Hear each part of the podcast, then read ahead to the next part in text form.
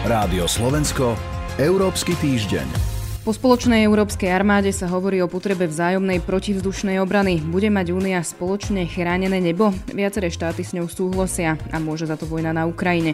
Školenia ukrajinských vojakov sú po tomto týždni opäť bližšie. A bližšie je vďaka vojne aj Bosna a Hercegovina k vstupu do klubu. To budú témy Európskeho týždňa dnes s Luciou Jar. Dobrý deň. Dobrý deň. Od mikrofónu pozdravuje Soňa Weissová. Rádio Slovensko, Európsky týždeň.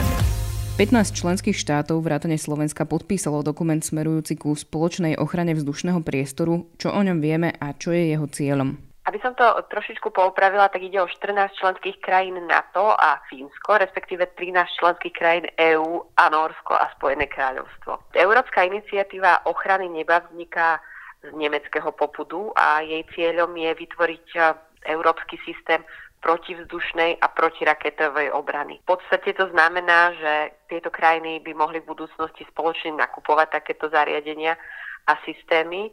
No a zapojeným krajinám to v podstate má okrem jednoznačného posilnenia tej obrany schopnosti svojho vzdušného priestoru pomôcť aj znížiť náklady pri nakupovaní takýchto systémov a tieto systémy majú potom aj jednoduchšie spolupracovať medzi sebou. Čiže ide o trinásť členských štátov, to je takmer polovica unijných štátov. Ide teda o projekt Európskej únie, alebo je to skôr nezávislý projekt? Asi by som to skôr pomenovala ako iniciatívu spomínaných krajín. Aj to podpisovanie sa ako keby udialo v čase, kedy ministri boli na zasadaní Severoatlantickej aliancie. Ale je zaujímavé, že sa k dohode napríklad ešte nepridalo ani Francúzsko, ktoré bolo v podstate v ostatných rokoch takým ťahačom spoločných európskych obranných projektov, ale ani Poľsko, ktoré je teraz veľmi aktívne na Ukrajine, kvôli Ukrajine. Varšava hovorí, že namiesto toho bude pracovať na vlastnom systéme protivzdušnej obrany a Paríž sa tentokrát ospravedlnil s tým, že sa spolieha na taký odstrašujúci účinok svojho vlastného aj jadrového arzenálu. No ale v iniciatíve sú zapojení aj Briti, ako som spomínala, ktorí ešte ako súčasť únie chceli pracovať na, na obrane len v rámci štruktúr NATO, nie v rámci EÚ. Sú tam aj Maďari, sú tam aj Bulhári, takže bude to určite zaujímavý a dôležitý projekt pre celý kontinent. A počíta sa tam aj so spoluprácou asi so Spojenými štátmi, to je ako teda e, najväčším spojencom. Priamo v tej dohode nie sú zapojené Spojené štáty, naozaj ide o takú nemeckú iniciatívu, ale keďže sa to dialo v rámci chodieb na to, tak určite o tom jednak Američania musia vedieť a jednak určite má akákoľvek snaha posilniť spoločnú transatlantickú obranu podporu aj tam. Členské štáty Európskej únie sa dohodli na približnej podobe vojenskej misie, ktorá by mala vycvičiť až pätnásť tisíc ukrajinských vojakov v niekoľkých členských krajinách. Je známe, ako by to teda malo vyzerať? Sú známe nejaké podrobnosti? Tie informácie sú zatiaľ také neúplné, o presnej podobe vedia určite viac diplomati a zainteresovaní. Čo vieme z takých agentúrnych informácií je, že prví ukrajinskí vojaci by tréningom mohli prejsť už dokonca v čase tejto zimy.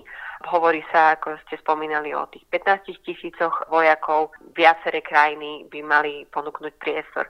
Už totiž viaceré členské krajiny v posledných mesiacoch takéto individuálne cvičenia robili a to hlavne preto, aby ukrajinským vojakom umožnili obsluhovať zbrane, ktoré vlastne tieto štáty dodávali vojnou v ničenej krajine. Myšlienkou misie je preto naozaj doplniť taký súčasný tréning o ďalšie ponuky a celkovo lepšie skoordinovať vzdelávanie v rámci bloku. Únia má v tomto na teraz zatiaľ politickú dohodu, to znamená, že misiu budú ešte musieť schváliť predsedovia a predsedkyne vlád a respektíve a prezidenti členských štátov. Zatiaľ sa asi najviac skloňujú dve krajiny, ktoré by mohli cvičiť vojakov a kde sa už vlastne aj cvičili, to je Nemecko a potom aj Poľsko.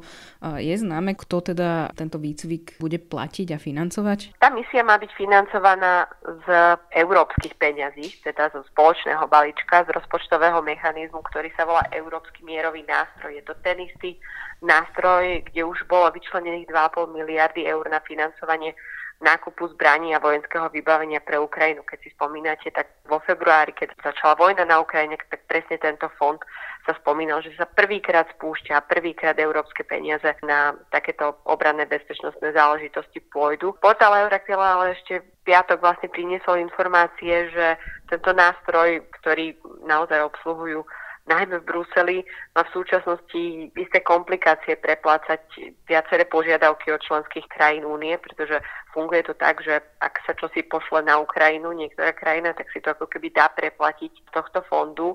A tých požiadaviek je teraz naozaj veľmi veľa. Blog ale slibuje teda, že na tréning pre ukrajinských vojakov sa v rozpočte určite peniaze nájdu. Tento týždeň zaujala aj správa, že Bosna a Hercegovina dostala od Európskej komisie odporúčanie stať sa kandidátom na člena v Európskej únii. Dá sa hovoriť o tom, že to súvisí aj s vojnou na Ukrajine, alebo prečo prichádza tento krok teraz? Jednoznačne sa to dá povedať a pri predstavovaní tohto ročných správ o kroku v prístupových rokovaniach medzi Európskou úniou a krajinami Západného Balkánu a Turecka. To spomínali aj viacerí predstavitelia. Niekoľkokrát to zdôrazňovali. Šéf európskej diplomácie Josep Borrell doslova povedal, že je to dlhodobá investícia do mieru, prosperity a stability pre náš kontinent. Komisia navrhla udeliť štatút kandidátskej krajiny, čo je taký upgrade z toho potenciálneho kandidátskeho štatútu, ktorý má Bosna doteraz. Vtedy, keď sa vlastne Bosna vráti k plneniu svojich priorít, na ktorých sa dohodli s komisiou, až vtedy teda Komisia odporúči členským štátom, aby tento štatút plnohodnotného kandidáta potom členské krajiny EÚ Bosne udelili. Čiže ešte sme trošku ďalej od tohto štatútu.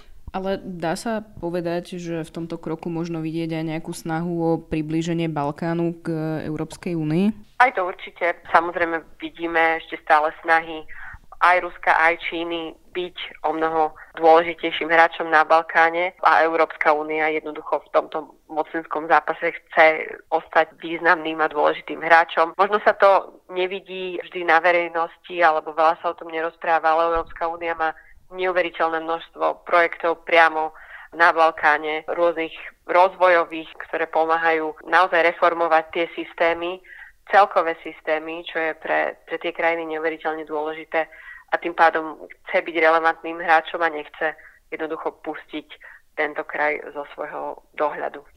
Uzatvára Lucia Jar. Ďakujem vám za rozhovor. A ja ďakujem, pekný deň. Počúvali ste Európsky týždeň. Za pozornosť ďakujú portál Euractiv a Soňa Weissová. Rádio Slovensko, Európsky týždeň.